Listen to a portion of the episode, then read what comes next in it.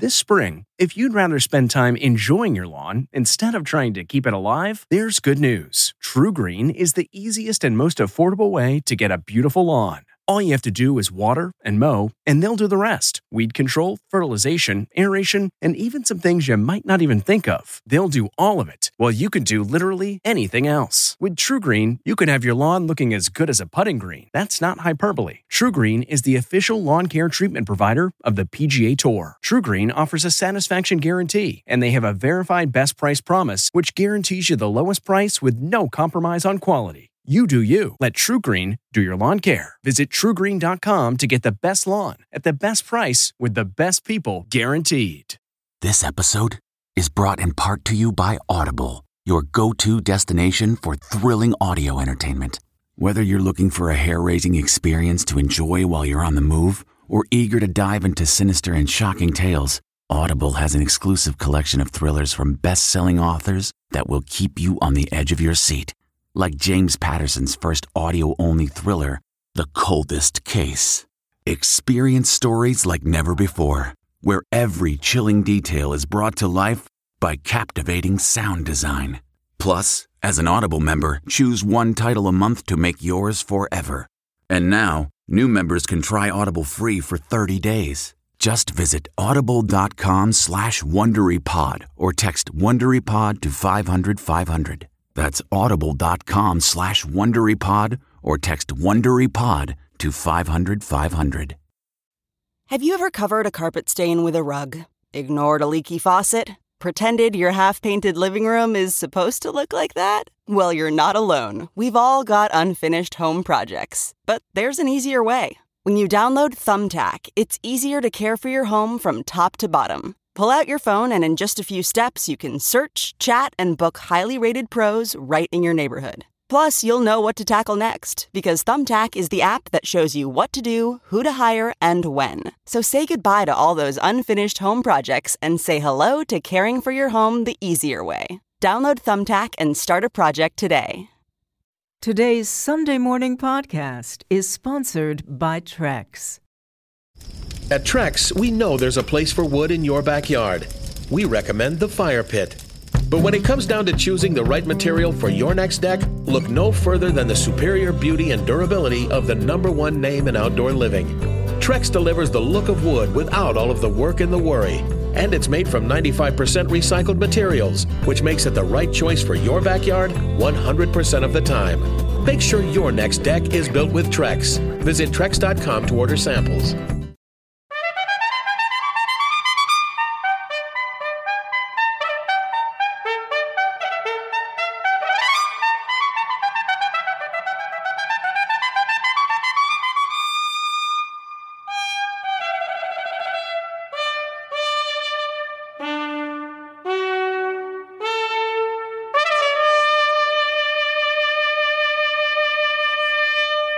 Good morning.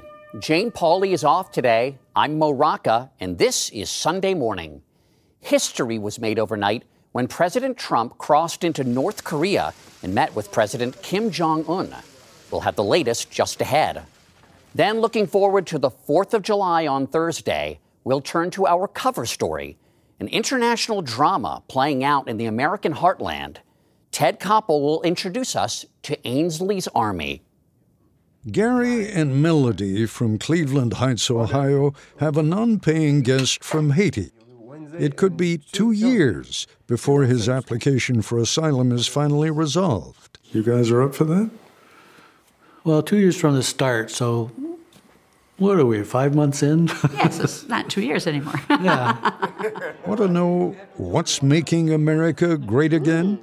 No, thank you. Ahead on Sunday morning. She's a living legend in the world of music. Her name is Tina Turner, and she's talking this morning to Gayle King. Her voice has won awards and filled arenas. But starting out, Tina Turner didn't much like it. In the beginning, I didn't. I thought it was kind of ugly because it was didn't sound like Diana Ross. But then afterwards, I thought, yeah, it sounds like the guys. Later, a lesson in dance and life with Tina Turner. The words George Washington slept here are an irresistible draw for Americans visiting key sites of the Revolutionary War. Martha Teichner will be taking us to a museum where Washington's sleeping quarters are just the opening to a new look at our founding conflict. People know this version of the American Revolution. But how about this one? We will share with them in the fruits of victory, or be buried in the same grave. At the Museum of the American Revolution in Philadelphia, there are more people in the picture. We like to say, you don't know the half of it, is kind of our tagline here. Coming up this Sunday morning, the American Revolution, minus the myth. A refreshing taste of summer is next on the menu. And when it comes to beating the heat, one American city has got the secret down cold. Hot town, summer in the city. Hot town, summer in Milwaukee, which is why it seems everyone here is eating this frozen treat. Just get the name right. What is the worst thing I could call this? Well, you know, if you call it ice cream, you're not going to do real well. Ahead on Sunday morning, frozen custard, Milwaukee's summer treat. Pretty good, huh? Apple CEO Tim Cook shares his thoughts about Stonewall 50 years on. David Martin takes in a one man show about Medal of Honor recipients. Steve Hartman has the heartwarming tale of a real class act. And more, all coming up when our Sunday morning podcast continues.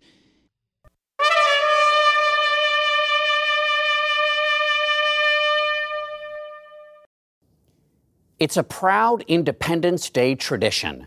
Naturalization ceremonies for new U.S. citizens across the land, including one at Monticello, the home of Thomas Jefferson. Yet, even as others take the oath of citizenship this Thursday, a refugee from the Caribbean is continuing his fight for the right to stay, which is where, as senior contributor Ted Koppel tells us, the members of Ansly's Army come in. This is the story of how Ansly Damus, a 42 year old asylum seeker from Haiti, came to be living in Melody Hart and Gary Benjamin's upstairs bedroom in Cleveland Heights, Ohio. So here in English it says front of house. Exactly. Your room. Yeah. Bringing someone who is, after all, still a stranger into your home, though, and saying, okay, there's your room. Did that require a lengthy conversation between the two of you? No. Not really. We knew that'd be his room without talking to each other. Hey, thanks everyone for coming. Gary, Melody, and a bunch of neighbors who began calling themselves Ansly's Army were outraged that an asylum seeker who had committed no crime was spending endless months in jail. He clearly needed help, and they were ready to provide it. Uh, I wanted to make sure we got an update on everything to help Ansly. But we're getting a little ahead of ourselves. Back in Haiti, where he was a teacher, Ansly spoke Creole and French. What did you teach? Mathematics and physics, ethics and pedagogy. You know, pedagogy, the theory and practice of education. Ansly Damus is an educated man. His troubles began back in Haiti in 2014 when one of his former teachers went into politics. Ansly began peppering his own lectures with references to that teacher's corruption. Bad. Yes, very bad. In retaliation, he says in a court statement, the politicians sent thugs to beat him and threaten his life. My father called me, leave your house. Leave your house. Ansly was afraid, he says, that if he stayed, his wife and two children would be in danger. So he left Haiti, ending up in Brazil. After 18 months, he says he found Brazil too violent, claims he encountered too much discrimination. So you decide you're going to come to the United States. To the United States. Baja California is where Ansly sought asylum, where he was processed by the Border Patrol and ultimately shipped to a jail outside Cleveland to await his day in court. That turned into a very long stay. Two years, 27 days. This is my story. Understand, a jail is not the same as a prison. Jails are meant for short stays. This jail doesn't have any exercise facilities, inside or outside. And those windows, you can't see through them. So you never saw daylight? You never saw the sun, the stars, No, no, the no, no, moon? No, no, no, no, no. Never. No, no, no, no. After his first six months in jail, Ansly got word that an immigration judge had ruled in his favor. He granted asylum. Yeah. Good news. Oh, yes. Well, not so good. Twice, Ansly was granted asylum by immigration courts, and twice the government successfully appealed. All the while, Ansly stayed in jail. According to Cecilia Wang, she's the deputy legal director of the American Civil Liberties Union, the long term detention of asylum seekers is pretty commonplace these days. The vast majority of people who are now in immigration custody, 50,000 human beings on any given day, have no criminal record. They are fighting their deportation cases. And the majority of them don't pose a flight risk or a danger. And we're spending our taxpayer money to lock people up in these abominable conditions. The Trump administration makes no bones about trying to discourage asylum seekers, and Ansly Damus was certainly getting discouraged. He'd been in jail about 14 months when we uh, decided we would apply to be sponsors. For more than a year, Ansly's only visitor had been his pro bono lawyer, until one day, out of the blue, Melody Hart and Gary Benjamin showed up. Demus, you have visit. I don't, no, not me.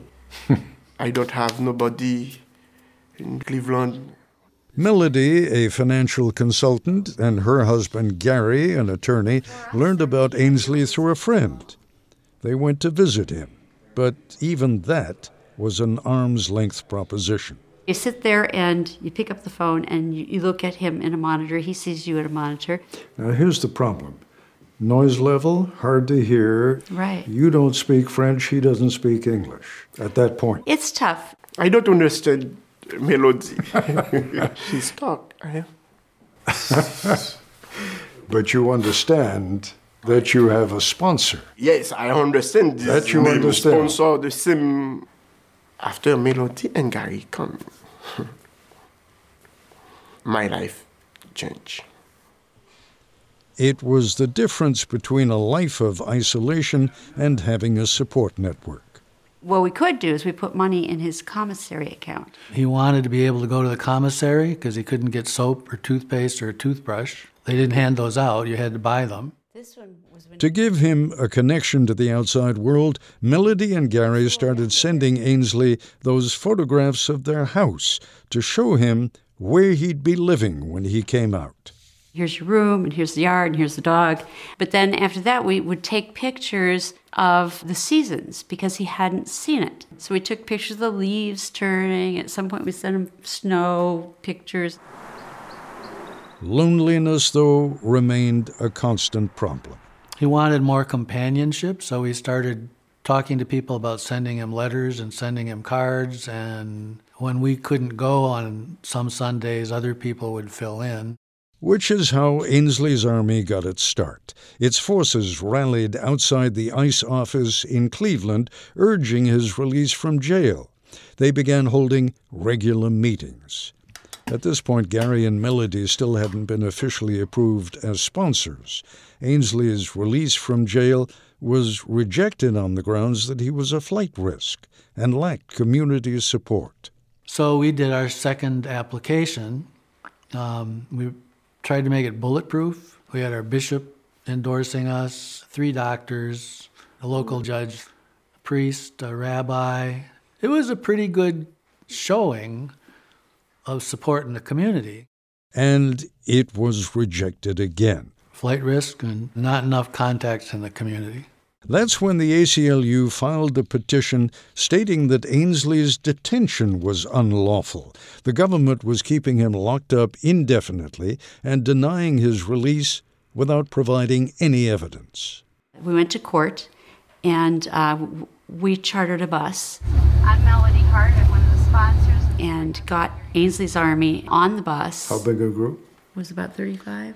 Yep. About 35. We filled the courtroom. They had to pull in more chairs. Which clearly had the intended impact on the judge. She said, Well, you know, it says here that he has no community ties. Who are all these people? right. and? And she says, So I'm just going to cross that off that that's not a valid reason. And last November, before the judge had a chance to rule, the government finally agreed to release Ansly from jail. Very, very, very happy. On the condition that he wear an ankle bracelet and live with his sponsors, Melody and Gary, while his asylum case is being appealed. I'm Brenda. Hi, Brenda. Nice to meet you. Nice to meet you. Ansly's army is still active. So we're working on his resume. And there are raffle tickets right here. Last winter, they held a fundraiser raising $10,000. We want to make some money for you, Ansly, for your legal fees and for your family. Aye, no, thank you. thank you. He is studying English diligently. In class, Go to the other group and say they. Yeah, they. and also with volunteer tutors from his army. Good. He now gets himself to one part time job doing maintenance at a church. He also works part time as an electrician restoring houses. As for the troops in Ansly's army, they're involved in more of a crusade than a military operation.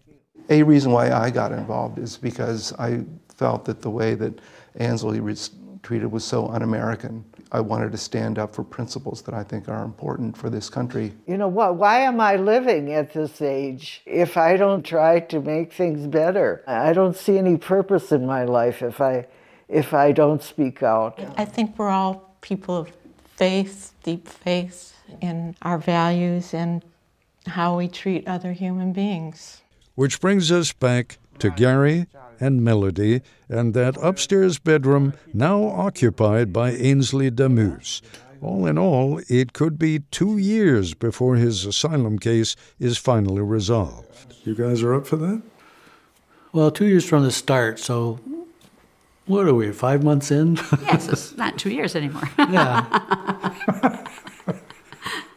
Ansly video chats with his wife and kids every day. And yes, he is thinking about how and when he can bring them to where else? Cleveland. I told my wife all the time, Cleveland is very cool. I don't think I don't have life before.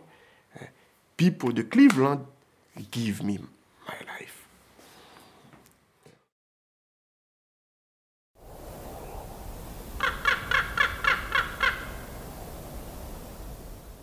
And now a page from our Sunday Morning Almanac, June 30th, 1864, 155 years ago today, the day President Abraham Lincoln signed the Yosemite Valley Grant Act. The act gave the state of California ownership of the valley, quote, upon the express conditions that the premises shall be held for public use, resort, and recreation. But Yosemite's protected status failed to fully protect its wonders, in the view of conservationist John Muir. He complained of intrusive tourists and fumed over commercial sheep grazing on Yosemite's meadows. Hoofed locusts, he called them.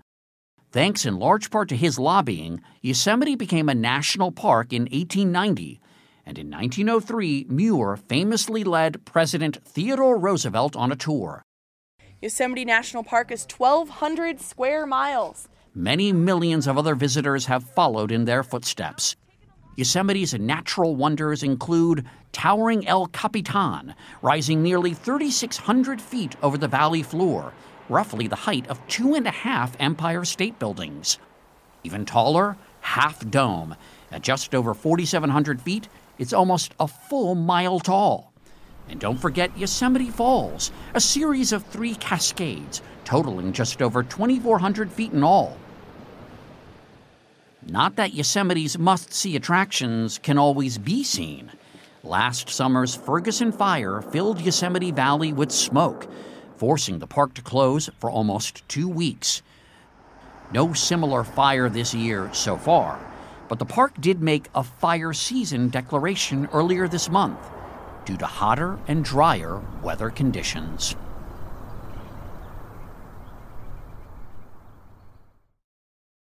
George Washington slept here, there, and seemingly everywhere as he led the Continental Army to victory in the Revolutionary War. But to get the full flavor of the Revolution, it's best to check out the museum Martha Teichner will be leading us through. Philadelphia.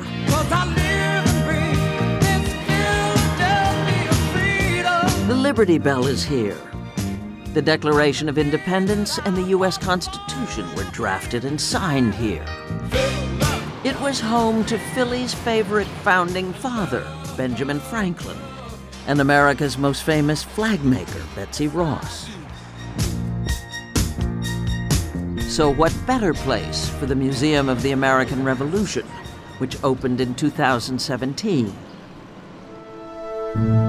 Its centerpiece? This. Today, Washington's tent is here. George Washington's tent, enshrined now in its own theater. Reminding us of times when the nation's future hung in the balance. As his soldiers did, you see it as a stand in for Washington himself. The tent was the symbol that he, you know, he said, I've never left your side. I've been with you through the entire war. And every one of those men knew that they had seen those candles burning late into the night. And these are all objects in this gallery that were present during that fighting. Scott Stevenson is president and CEO of the museum. Imagine it's the morning of April 19, 1775, and on that hilltop are those companies of Minutemen. And the British march in. Concord, Massachusetts, where it all began. The two sides fought it out that first day of the war at the North Bridge.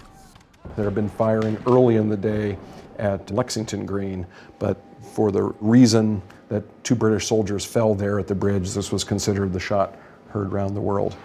On display like a holy relic, a piece of that original bridge.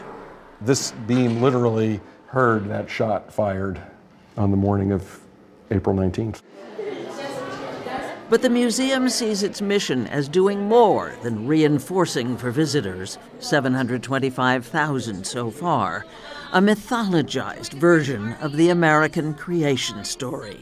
What I want them to come away with is realizing that this is not just a quaint story that's set a long time ago that only involves people that look like me standing with wigs on looking at a piece of paper on the table. There was violence that it was involved, there was uncertainty, there were people of all backgrounds who were involved in creating this nation. Who didn't always get along. During the winter of 1775, George Washington really did break up a snowball fight between militiamen he was trying to unite into an army. And the snowball fight essentially turned into a riot where about a thousand people were engaged in fighting each other right out here in Harvard Yard. Yes, of all places, Harvard Yard. They were here. Vincent Brown is a professor of African American history at Harvard. He advised the museum. And there were African Americans involved. There were African Americans involved, there were Native Americans involved, and lots of local people. African Americans have largely been left out of the revolution narrative, but not here. Maybe they've got that great moment in the museum where they're asking you to imagine a conversation between two black people one a British soldier and one an enslaved person who is trying to figure out what they want to do in that environment. The proposition freedom in exchange for running away and joining the British Army. You know, there are about 15,000 black people who fought for the British during the American Revolution, and about 5,000 black people who fought for the Patriots. Slavery expanded exponentially after the war. on full display an uncomfortable contradiction. Well, one of the most powerful things I think in the museum is, is that set of manacles for a child that must have been used on an enslaved child. How could we have manacles for a child in a museum about the American Revolution, which is supposed to be about freedom? It gets us thinking. About difficult decisions, about winners and losers. African Americans and Native Americans were losers of the American Revolution. The Oneida people lost big time. Part of a union of six Iroquois nations, they had no choice but to take sides. That conflict came on Iroquois lands, our lands. Ray Halbritter heads the Oneida Nation in New York. Well, our Oneida people decided to ally with the colonists. Other tribes chose to go with the British. Yes. The Oneida were the unsung heroes of Valley Forge. Well, Our people knew and heard about how George Washington's army was starving, so we brought hundreds of bushels of corn in midwinter. They were promised their allegiance would preserve their lands and way of life. It didn't. Well, through the years, a number of fraudulent treaties took place, and we lost our land. So the, the nation started out six million acres. Yeah. What did it end up? So 32 acres in. That's it. 32 acres. 32 acres. When you started out with six million. Yeah. That's shocking. Yeah, it's, it is. The Oneida, now supported by casino revenue, donated 10 million of the museum's 150 million dollar cost, so their story would be told. So that alongside the muskets and child-friendly entertainments, a nuanced, warts and all version of the American Revolution shines through. Are we mature enough as a nation, as a culture, to not sweep under the carpet all of the terrible injustices that were done? And it's not an unpatriotic act to shine light on those and acknowledge them. And to connect the dots between long ago battles and ourselves. I see Meet the Future of the American Revolution in mirrors. Why? So this is a moment when we want you know everyone to see themselves reflected in the story that they've just been through and it's a reminder that we are swimming in a stream of history. Ultimately, our future is together.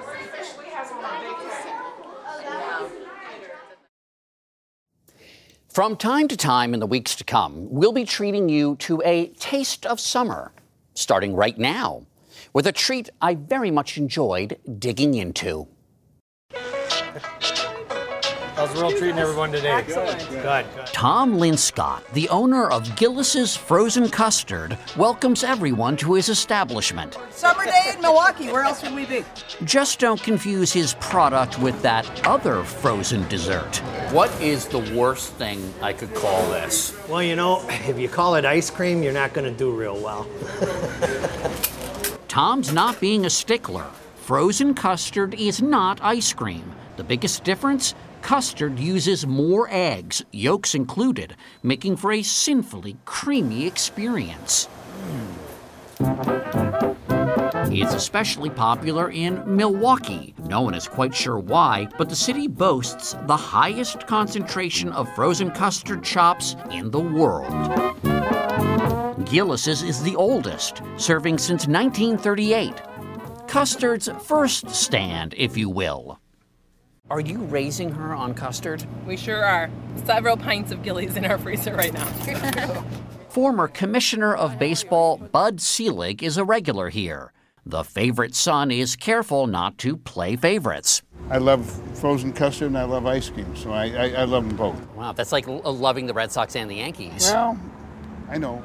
And how's this for a double play? Two chocolate shakes. Legendary baseball announcer, funny man, and former player Bob Uecker just a bit outside. is also a fan. I mean, I got custard, free custard every time I got a hit, so that was about once a month. So Uecker has a theory on how his hometown became custard central. you don't get custard on the coast like you get in the Midwest. You can't. Because the cows in California are too hot. Cows in the Midwest in the winter shake and shiver. That's what gives the custard the air. Your first scoop, you like it.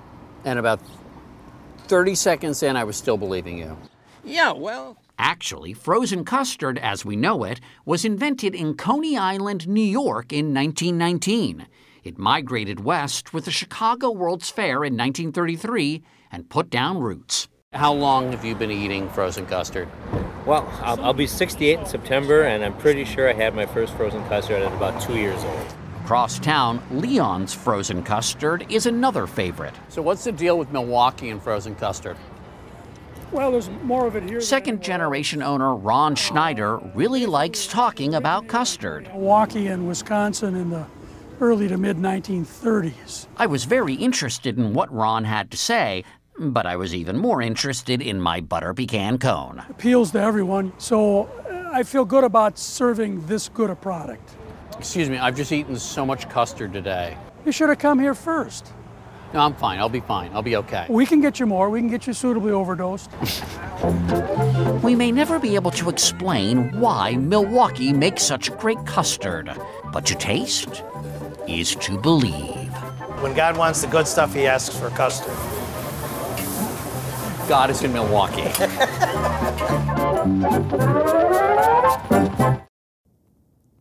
Plenty of words are spoken on Independence Day about the men and women in uniform who have fought for our country.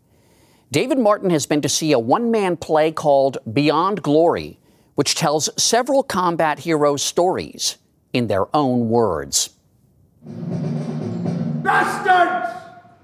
It begins at Pearl Harbor with Chief Petty Officer John Finn scrambling to fight off Japanese dive bombers on the Day of Infamy. A desperate deed for which he would receive the Medal of Honor. I'm madder than hell. I wasn't being courageous. All I was doing was I was, well, I, I, I pissed off. The actor Stephen Lang, best known for his role in the Hollywood blockbuster Avatar, portrays eight Medal of Honor recipients in the one man play Beyond Glory, using their own words as recorded in this oral history. These are stories that people might not otherwise know unless I, unless I tell them. Like that of James Stockdale, who was unknown to many Americans until he made this awkward attempt to introduce himself in a nationally televised debate. Who am I? Why am I here? When you say Jim Stockdale to people of our generation, they think of a man who ran for vice president on the ticket with Ross Perot in 1992. And what they think of is a debate in which Admiral Stockdale looked like a deer lost in the headlights. No! The Stockdale Lang brings to the stage was a Navy pilot shot down over North Vietnam. I spent the next seven and a half years as a prisoner of war. Fifteen times undergoing torture in which his body was wrenched into excruciating positions. And then they begin to pull on those ropes from several directions. They're pulling you over at the same time your arm's getting splayed back. Till your breastbone's on the verge of cracking. You're actually. For Stockdale, there was no battlefield adrenaline to see him through, only a stoic determination to never give in. It's just a question of Reagan sucking it up and holding on and saying, This is going to hurt. All right, let it hurt. Day after day. Day after day, no end in sight. I deserve the U.S. Army. The stories of uncommon valor change with each man, but in one way, they're all the same. You're being asked, not ordered, but just asked by the fact that you're there mm. to do stuff that no soldier really should have to do. That's why it's the Medal of Honor, because if you didn't do it, nobody would hold it against you. Infantry! Ha! Lang has performed Beyond Glory hundreds of times to troops around the world and in community theaters across the country. I never could have anticipated that this play would give me what it's given me. Thank you. Good night. Especially with Stockdale. As a Navy flyer, I know. For him, the best part of the show is what happens afterwards in the lobby. Thanks for coming, gentlemen. We're going to have a picture done. Thank you. Thank you. I think you're great for your country. He's in Okinawa. Okinawa. My, uh, the appreciation that I get back from veterans, from theater goers, civilians, and from families of service men and women. They're the most energizing things in the world. Until they saw the play, most audiences had no idea how long it has taken for this country to recognize the courage of some of its citizens. One of our most precious rights, the right to vote, will be without meaning. Long before he was a member of the Senate Watergate Committee, Daniel Inouye fought in World War II as part of the 442nd Regiment, made up entirely of Japanese Americans, a unit that became known as the Expendables. The casualty rate of the 442nd was the highest casualty rate of any unit in the entire United States Armed Forces. Inouye lost his right arm to a grenade, yet fought on against the Germans. I picked up my Tommy gun with my left hand. Mind you, my right is gone, and I charged, and I guess I took out several gun emplacements, and I was wounded again in the legs this time, and they wanted to evacuate me, and, and I said, no, no, no. Because of his Japanese heritage and the racism that was such a part of World War II, Inouye and 21 other Asian Americans did not receive the Medal of Honor until the year 2000. Rarely has a nation been so well served by a people it had so ill treated. The same could be said for African American soldiers who fought in World War II. It would be half a century before seven men from the all black Buffalo Division were finally honored. By then, only one, Vernon Baker, was still alive, and amazingly, not bitter. I have no complaints. Look, this was the only country I had. And I felt in my heart that things would get better, that America, the United States, was growing up. Take a look at Vernon Baker's face, and you can see it's not about glory. Vernon Baker is receiving that medal himself, those men, and the Buffalo Division, and for every African American who fought on behalf of this country.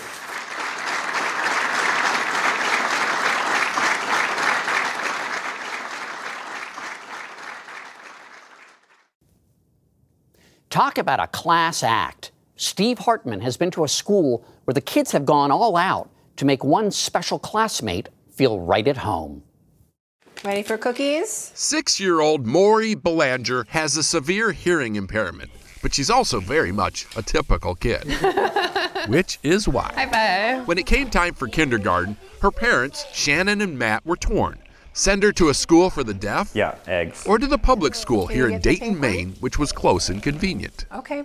Unfortunately, at the public school, there weren't any other kids like Maury, and support was minimal. You always think of the bad things, like, you know, are they going to make fun of her or. Her fitting in. Um, thankfully, we made the right choice. You can guess what they decided. Or can you? Believe it or not, this is Dayton Consolidated Elementary, the public school, where talking like Maury has become all the rage. You guys practice sign language? Yeah, exactly. Yeah. Kids here at Dayton have learned multiple things of sign language, so like door, window, carrot, quiet, funny, sad. What's that? That's not a sign. I like to do it. I like to do it too, but it's not a sign. Obviously, they're not fluent yet, but about a third of the kids here know enough to navigate a kindergarten conversation. Like when Maury didn't notice the line was moving. The girl in the pink told her to walk, followed by the universal sign for way to go, Maury.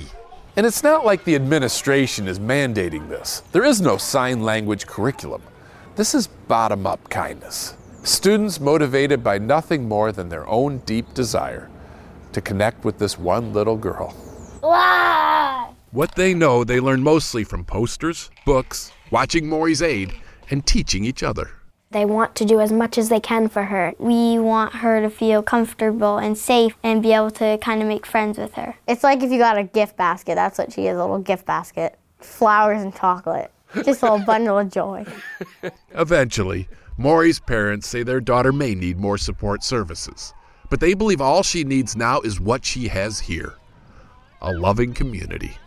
To know that people just accept her for how she is, she's just gonna succeed because of being at that school. There are signs of that already.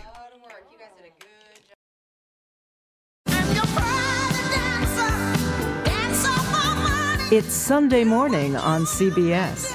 Here again is Mo Rocca.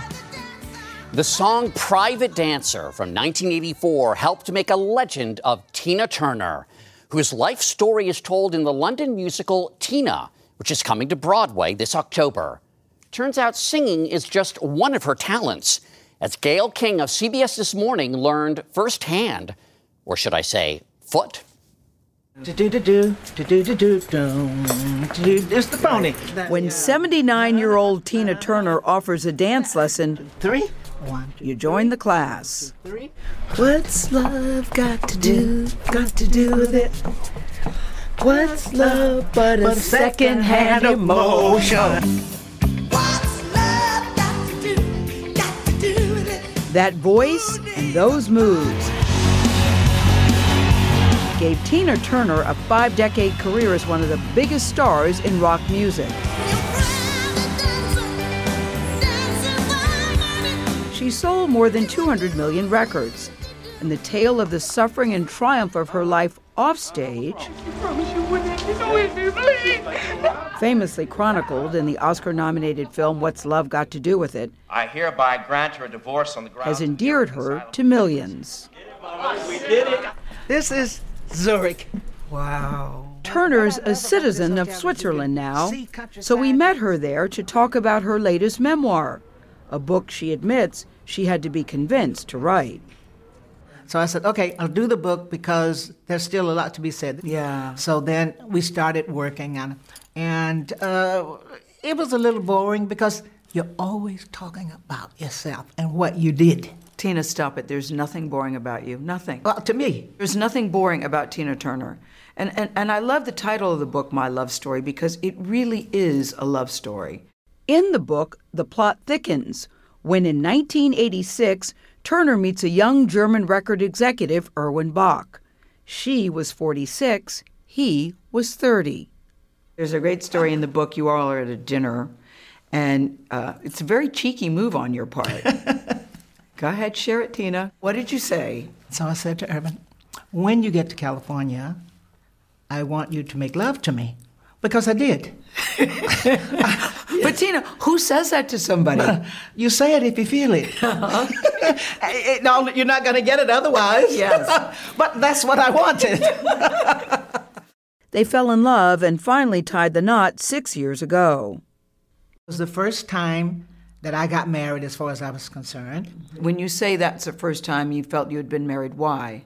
When Ike asked me to marry him, I knew it was for a reason. but I had to say yes, I knew, or it was going to be a fight. And so then when we drove to marry, uh, that wasn't my idea of my wedding. That first wedding and that first husband, Ike Turner, are still things that Tina Turner is trying to reconcile. And you spend time in the book actually thinking about Ike. Why do you think you found yourself thinking about him, someone who caused you so much pain? I get emotional with certain certain conversations. Hmm. I get emotional because in the beginning, Ike was very good to me. Tina was born Anna Mae Bullock in Nutbush, Tennessee, a tomboy, she says, from a broken home. When she first laid eyes on Ike Turner, a popular singer in a St. Louis nightclub, her reaction, well, was mixed. I thought he was the ugliest person I'd ever seen. I never seen anybody that skinny, but he had a presence. Mm-hmm. And then I watched him and he got on stage and he started, I thought, oh wow, I want to sing with that man. Soon she had her chance. But when a song she recorded with Ike caught the eye of a label executive, that was the end of Anna Mae. He just came home from the record company. He said, Here's the record. And I said, Who's Tina? He said, You're Tina.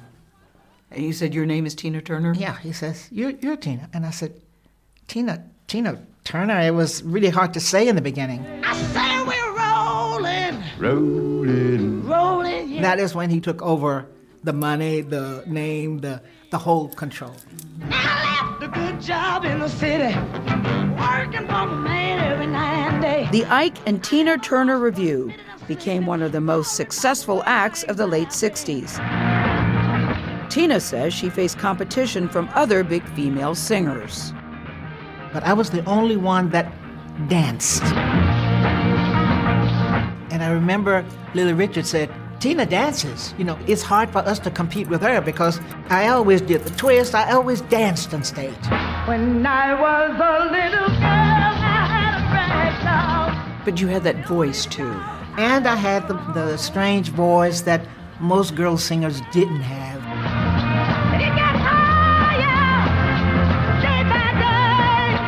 How does your voice sound to you? Deep, and even it goes deeper. So, Do you like your voice, Tina? Do you think you have a good voice? you know, in the beginning I didn't. I thought it was kind of ugly because it was didn't sound like Diana Ross. But then afterwards I thought, yeah, it sounds like the guys. But the success of this duo came at a very steep price. She says Ike Turner consistently abused her. The thing that struck me is that he was so cruel.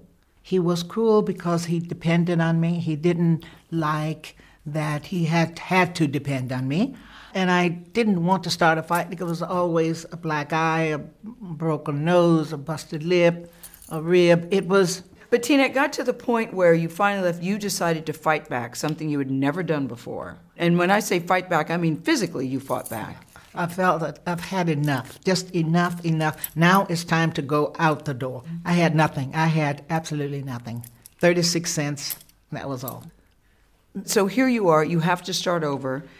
You've had this career of Ike and Tina, and now you are Tina Turner. Are you thinking that you're going to be a success as Tina Turner at the age of close to 40? I didn't think about the singing at all. First of all, I was thinking about where I was going to lay my head, so to speak. Yeah.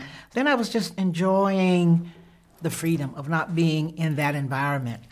Tina played hotels and casinos and caught the attention of a young Australian producer, Roger Davies. When she heard a demo of a song he proposed, she turned up her nose. The day of recording, from what Roger said, Tina, I think the song is going to hit. So I said, okay, I can sing it. I said, but I don't like it, Roger. You must understand. So I went in the studio and I applied my voice compared to the girls. You teened it up. I teened it up, yes. At age 44, Tina Turner had her first number one single. She would go on to fill albums with hit music and arenas with fans worldwide. In 2007, she performed her last tour. I got on that plane, Gayle. I took a deep breath and I said, It's over. I really felt like it's over. And I'm glad it's over. And I went home. People miss you, though, Tina. That's okay. Oh, they, go, they can go and see, they can watch the videos. I tell you, when I watch the videos, I'm jumping and moving. that, enjoy those, but I'm finished with it. The years since her retirement have tested Tina Turner in new ways. Her son Craig took his life last July. I think Craig was lonely. That's what I think really got him more than anything else. I have pictures all around of him smiling, and I, I think I'm sensing that he's in a good place. I really do. She has endured a stroke, intestinal cancer, and kidney failure. When she needed a new kidney, her husband Erwin offered one of his. And I said, Yes, but darling, you're young and I'm already old and I don't mind. In Buddhism, you're taught that you, you know, you live and you die, and uh, it's something that's accepted. Yeah. And so then after Erwin said that, I said, Okay, darling, if that's you're willing to give up a kidney, then fine. Is there anything you want now in life as you sit here, Tina Turner, that you don't have? No, I have everything. When I sit at the Lake Zurich in the house that I have, I am so serene. Wow. No problems. I had a very hard life that I didn't put blame on anything or anyone. I got through it. I lived through it with no blame. Here's to you. And I'm a happy person. Here's to you. You earned it. Cheers. Pride parades across the country today will celebrate the advances made in LGBTQ rights in the half century since gay patrons of the Stonewall Inn in New York's Greenwich Village resisted a raid by police. Still, there's work to be done, according to our Sunday morning guest commentator, Tim Cook, the chief executive officer of Apple. This weekend, we mark the 50th anniversary of the riots at Stonewall. It's an important reminder that only dedicated people, standing up when it is difficult, can carry us forward. And that without courage, it is chillingly easy to fall back into the shadows.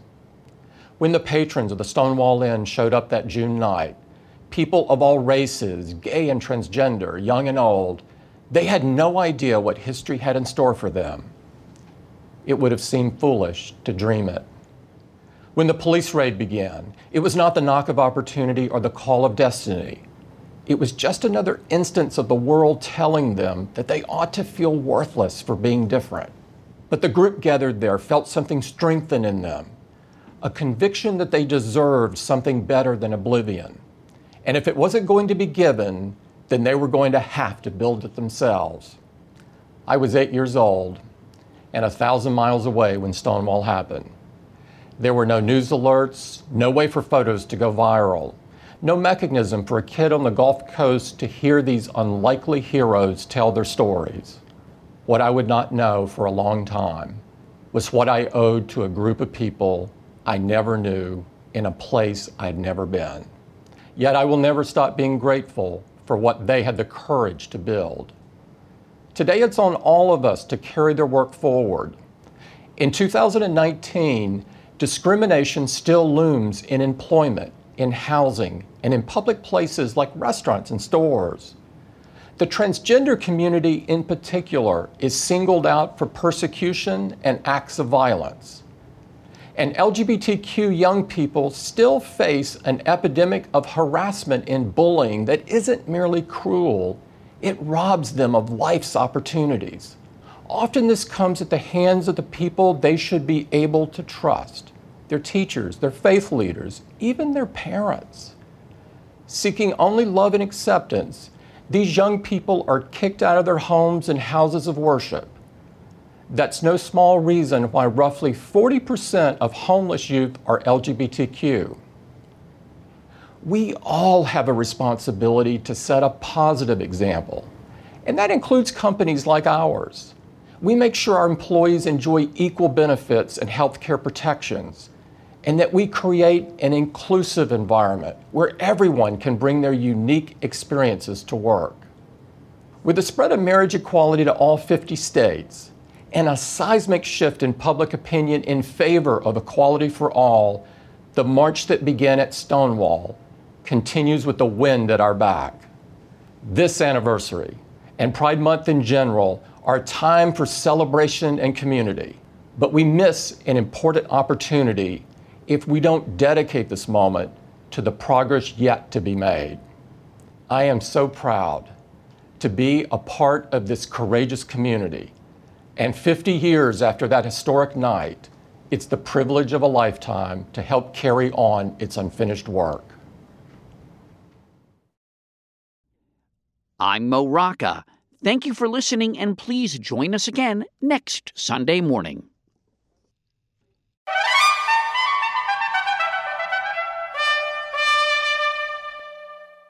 If you like CBS Sunday Morning with Jane Pauley, you can listen early and ad-free right now by joining Wondery Plus in the Wondery app or on Apple Podcasts. Prime members can listen ad-free on Amazon Music. Before you go, tell us about yourself by filling out a short survey at wondery.com/survey.